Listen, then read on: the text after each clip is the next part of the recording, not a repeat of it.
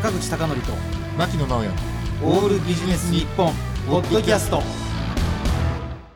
坂口貴則と牧野直哉のオールビジネス日本。本日のテーマは人柄が良ければいいという絶望的な話。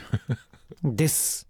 これちょっとあの分かりにくいタイトルなんでもう一度繰り返しますと、はい。はい人柄が良ければいいうん。という絶望的な話絶望なんだはい。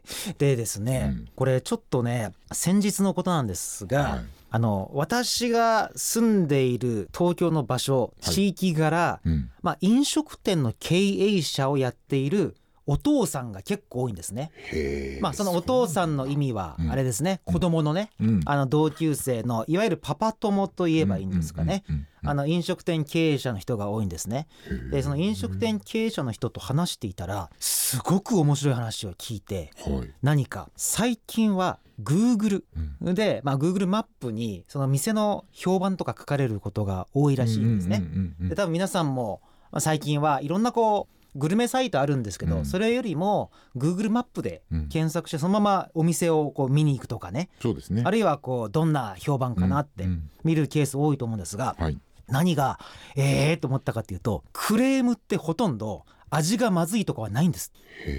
クレームのほとんどはうん。あの店員がムカついたとかあの店員が邪険に扱ったとかうん。もうそれしかないんです。ほぼ。でこれもなんていうか商売の本質だなと思うんですけど、うん。ぶっちゃけ味なんてどうでもいいとは言わないと。どうでもいいとは言わないけど、うんうん。クレームのほとんどは店員さんからどうだったとか、うん。店の人がどうなったっていうのがほとんどなんですって。うん。だから極端な話味がまずくても接客さえ良かったらうん。もう何回も来てくれるんですっていやこれなんか全てのことに共通するんで。いやですね。ね。なんですよ。だから芸能人格付けチェックっていう番組があるんですけど、うん。まあ、あれも明らかのようになんつうかあれだけ美味しいものを毎日食べてる芸能人がうん。味の違いなんて全く分かってないんですよ。うんうんうん。ほとんど雰囲気だけしか分かっていない。であの番組は最も現代の資本主義に批判的な番組だと思うんですね。なるほど。でまさにこれが今日の藤井先生とうんのまあ話のテーマにもつながるはずなんですがはい。まさにうん。一体人から何をされるか。これはすごい面白い話でもありつつ絶望的な人間的な話だなと思いまして本日のテーマは人柄が良ければいいという絶望的な話でした。